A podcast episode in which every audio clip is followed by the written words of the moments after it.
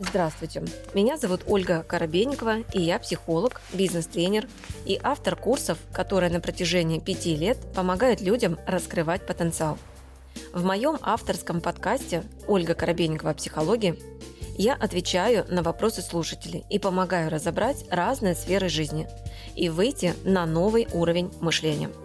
Подписывайтесь на мои социальные сети, где вы найдете еще больше полезной информации – Ссылки я оставила в описании подкаста. У меня вопрос. Э, у меня в теле высыпания такие красненькие. То есть а? первый раз это началось в 2020 году. Я как-то посидела на солнышке и заметила, что у меня просто как-то обсыпало все тело вот этими такими точками, как бы красненькими. Ну, mm в общем-то, они не проходят. Подожди, а у тебя вот эти вот высыпания, они на конкретно какой части тела больше всего? Ну, туловище, наверное. Ну, на руку. Ну, в принципе, везде. Там, где потеет, или там, где не потеет тело? Нет, где нет. Там, где не потеет. Вот. Угу. То есть получается... Ну, может, живот, вот там на груди, на руках, угу. вот на этой области. А руки, это же не, это не кисти, вот не эти части? Нет, на кистях нет. Выше. То есть получается, что... Выше, как предплечье. Да. То есть получается, Где что... много мягкой какой-то вот ткани. Что вот у тебя сыпь. Есть что у тебя сыпь на э, участках тела, невидимых для других людей, скрытых одеждой. Да? То есть если мы говорим, что, например, допустим, ну понятно, э, рукав бывает разный, бывает э, там три четверти там и так далее рукава, но в целом высыпание, вы выясни... ваша задача, когда вы работаете, где конкретно выяснить больше всего. Если это на открытых участках, то есть то, что обычно одеждой не закрывается, например, лицо, это одна ну, история. На лице, но там как бы прыщи. Там меньше, да. А то, что... Какие-то, а да. тут именно красные точки. Я поняла, которые... я, Катя, я поняла. А то, что на скрытых частях, это другая история. Итак, получается, что в основе что идет? Если я, ментальный план, сниму одежду, например, я пришла там на пляж, или я надела открытое платье, или что-то, если я сейчас сниму одежду, то люди увидят, что я нездоровая. Люди увидят, что я болею, что-то со мной не то, пятна, да, какие-то. И они, возможно, ко мне изменят, там, не знаю, отношения или еще что-то. И в итоге я ну, да, должна, да, в итоге я должна надевать закрытую одежду, закрытую одежду, та, которая закрывает, что у меня по телу что-то есть. Это самая первая история, это, э, я бы сказала, глубокие какие-то религиозные темы, связанные с религиями, когда женщина вообще одно лицо только видно, все остальное вообще спрятано. То есть это у нас, ну, чаще это все-таки мусульманство, так или иначе. Значит, есть э, в ДНК, в генетике, э, вот эта вот история про то, что нужно прятать свое тело от других мужчин, чтобы оставаться верной. Потому что если женщина открывает свое тело, и вдруг оно понравится еще кому-то, кроме текущего мужа, то, возможно, я там уйду, завершу отношения, изменю там и так далее. И поэтому мусульманство изначально женщине не доверяет, и поэтому, одев, ну, как бы, особенно прям где жесткие каноны да, по одежде, скрывают ее от других мужчин. Вот. Э, это тема псевдоверности, что женщина верна тогда, когда у нее нет возможности выбирать когда ей придется скрывать всю свою одежду, а, все свое тело, чтобы никто на нее не смотрел. А так, если сейчас она откроет свое тело, а тело красивое, будет смотреть еще другой мужчина, это это, предложит ей чего-нибудь большего, чем текущий муж и так далее, то есть вероятность, что она окажется неверна. Это вот мы разворачиваем про скрытые участки тела. Я скрываю. Мусульманство. Дальше. А, вторая тема это обычно э, те участки, где ну, не потеет. Но потеет только тогда, ну, в обычном состоянии у нас потеют как бы подмышки, у нас потеет промежность. Э, в целом вот это единственные места, которые прям потеют даже в сидячем состоянии, это может быть. А вот другие части тела, например, живот или между лопатками или там шея, оно потеет исключительно при физических упражнениях, то есть когда человек делает какую-то интенсивную нагрузку. Вы понимаете функциональность, да? Интенсивная нагрузка пошла, на животе тоже могут быть капельки уже пота, в, области груди капельки пота, там шея между э, лопатками тоже. То есть это потеть начинает. И э, по сути, э, когда идет вот, вот эта история, значит, там не хватает движения, то есть мы делаем вывод, что, кстати, если бы ты потела, делала бы вот эти вот упражнения, там бы было краснее, вот высыпание. Ты замечала, вот как оно реагирует на пот? Нет, не, знаю. А ты занимаешься физическими упражнениями? У меня я занимаюсь пилатесом, там каждый день 20-минутные тренировки и ну, силовые тренировки там по полчаса. Оно починит у тебя вот на области живота там? Ну, я не замечала, что они как-то там видоизменяются. Нет, я не про это. А пот появляется, когда ты занимаешься там пилатесом, чем-то еще? Не всегда. Не всегда.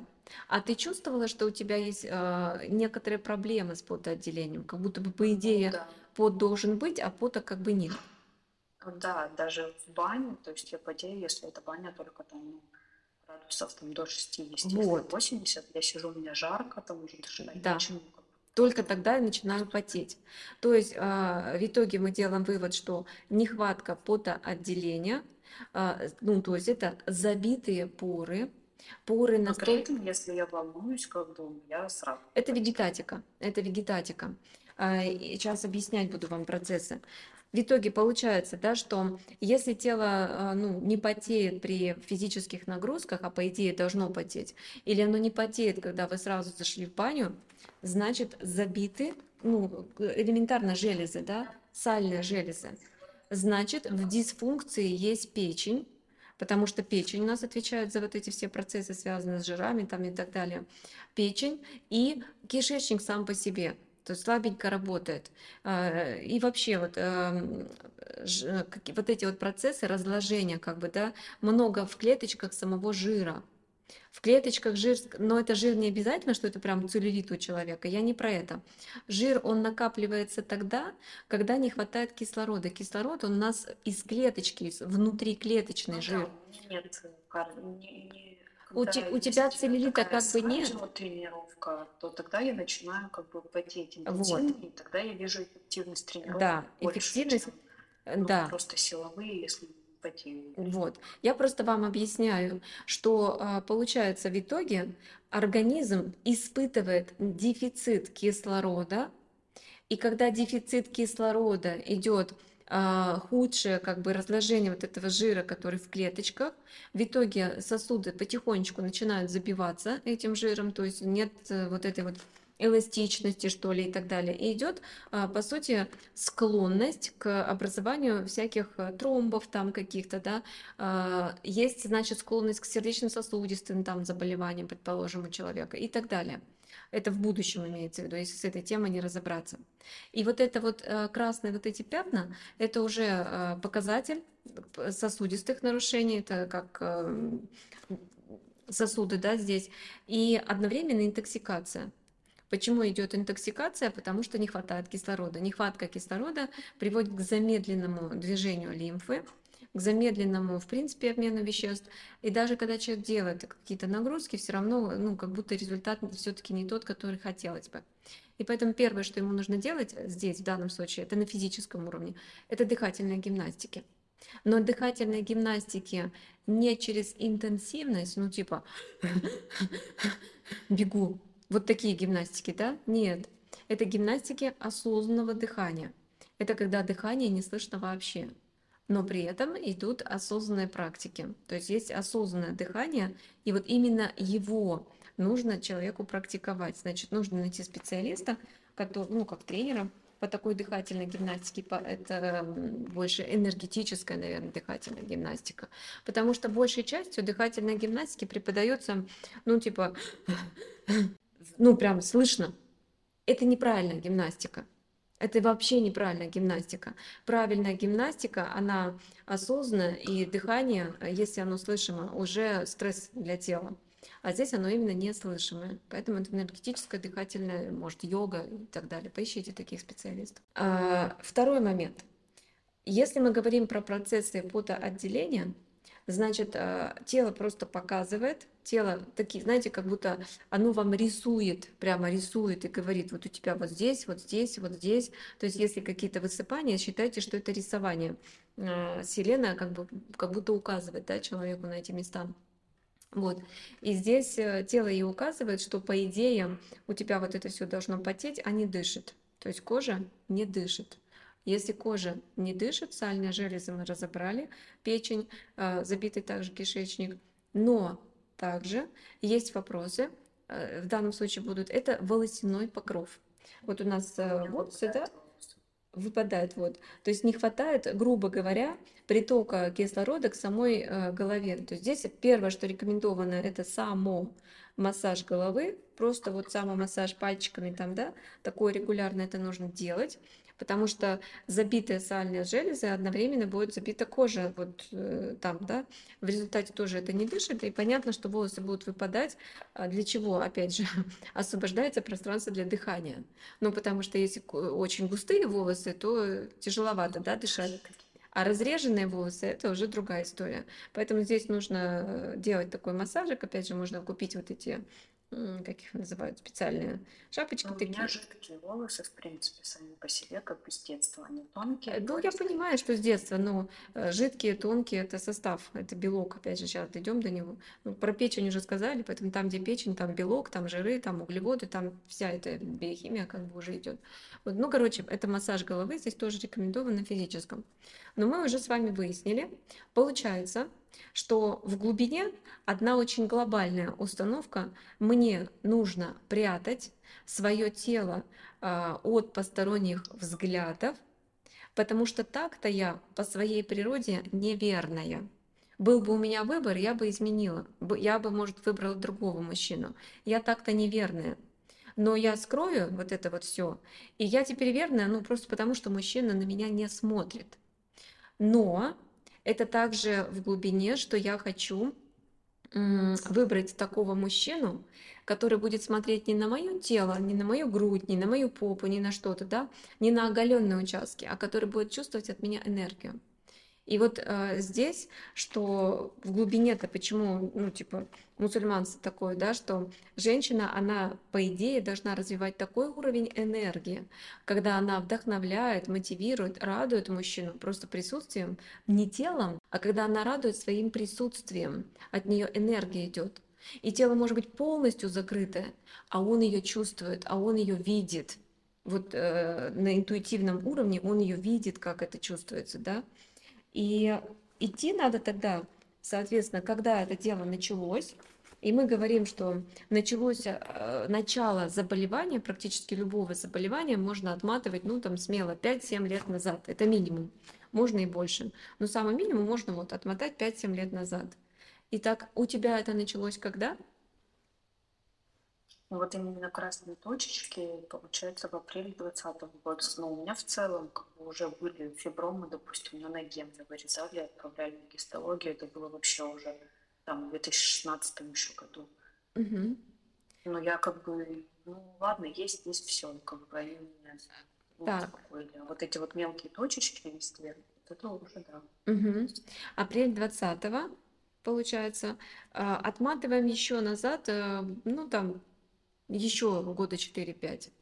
Это получается 15 где-то. Когда 15 год, тебе сколько лет? Ну, в 15 мне было 25. 25. Что-нибудь помнишь из этого возраста? Ну, в 25 у меня случился финансовый кризис. Ну, финансовый кризис, ладно. А вот про то, что мы проговорили, про тело, про верность, что я закрывать свое тело хочу. Я хочу развить такой уровень энергии, где мужчина влюбится. Нет, я наоборот вообще так была такая очень... Я ходила в платьишках, на каблуках. Да. Инфантильная девочка. Инфантильная девочка. И что произошло-то с этой девочкой в платьишках на каблуках? Кого она привлекла? Партнер, который был до этого уже там в течение семи лет, это были одни сплошные страдания. То есть он там не изменял, а, на протяжении скольки лет у тебя были отношения с партнером, который тебе изменял? Семь. Ты знала об этом? Да. Так. Ну как? А какие твои убеждения, вот ты об этом знала, какие твои убеждения, э, ну, как бы, сохраняли эти отношения? Ты во что верила? Что он изменится? Что он изменится? Мгм. То есть у него должна быть эта потребность как-то там прочее. Но мы все равно смотрим, вот оно, верность, неверность. И по итогу а, тело начало прятать себя, потому что ты сама чувствовала себя, ну, как бы обиженной, оскорбленной. То есть ты была на месте той женщины, которой изменяют. И тебе было больно, печально. И там на бессознательном сработало, что если я такая вся красивая, там это, это, это, и попадись мне такой неверный мужчина, он женатый, он будет изменять жене со мною, а ей будет так же больно, как и мне. И я сейчас проявляю заботу о замужней женщине какой-то, чтобы со мною мужчина не изменял. Чтобы, ну, как бы, если мужчина занят, значит, он занят. И я тело свое скрываю, потому что я боюсь привлекать такого женатого, потому что я не хочу, чтобы другая женщина испытывала те же самые страдания, боль там и так далее, которые испытывала я, когда мне изменяли. Это такая, э, ну, опосредованная забота о какой-то виртуальной другой женщине. И твое тело взяло это и надело. И здесь идет, э, получается, следующая установка о том, что я боюсь женатых мужчин. Как ты вообще относишься, относишься к отношениям с женатыми мужчинами? Вообще никак. Вообще никак. Никак это как? Как это прям Отри- все Отрицательно. Вот. Отрицательно, табу. О том и речь. И вот это табу твое тело как раз и показывает. Потому что если бы ты была, возможность у тебя раздеться, прямо в обществе, на социуме, там, да, возможность раздеться, то могут и женатые. И тогда придется постоянно защищать свои границы, там, отказывать им это все, а вдруг понравится, кто его знает, ну, вдруг какой-нибудь женатый понравится. И максимально сейчас взяла и закрылась. Это страх привлечь э, какого-то женатого мужчину, то есть страх развести семейную пару, и что я буду виновата в этом разводе. Я вот увела, угнала этого мужчину. Ну и все, мы в целом разобрали, а остальное это уже психологическая работа с этим всем. Ну и психологическая, и на физическом плане, то есть там восстановление печени, восстановление э, кишечника, опять же. Но ментально, глубоко, с чем надо работать, с отрицанием а, женатого мужчины. Если он женатый, это табу. Все. И я в эту сторону даже смотреть не хочу. А тело говорит именно про это. Возникает конфликт.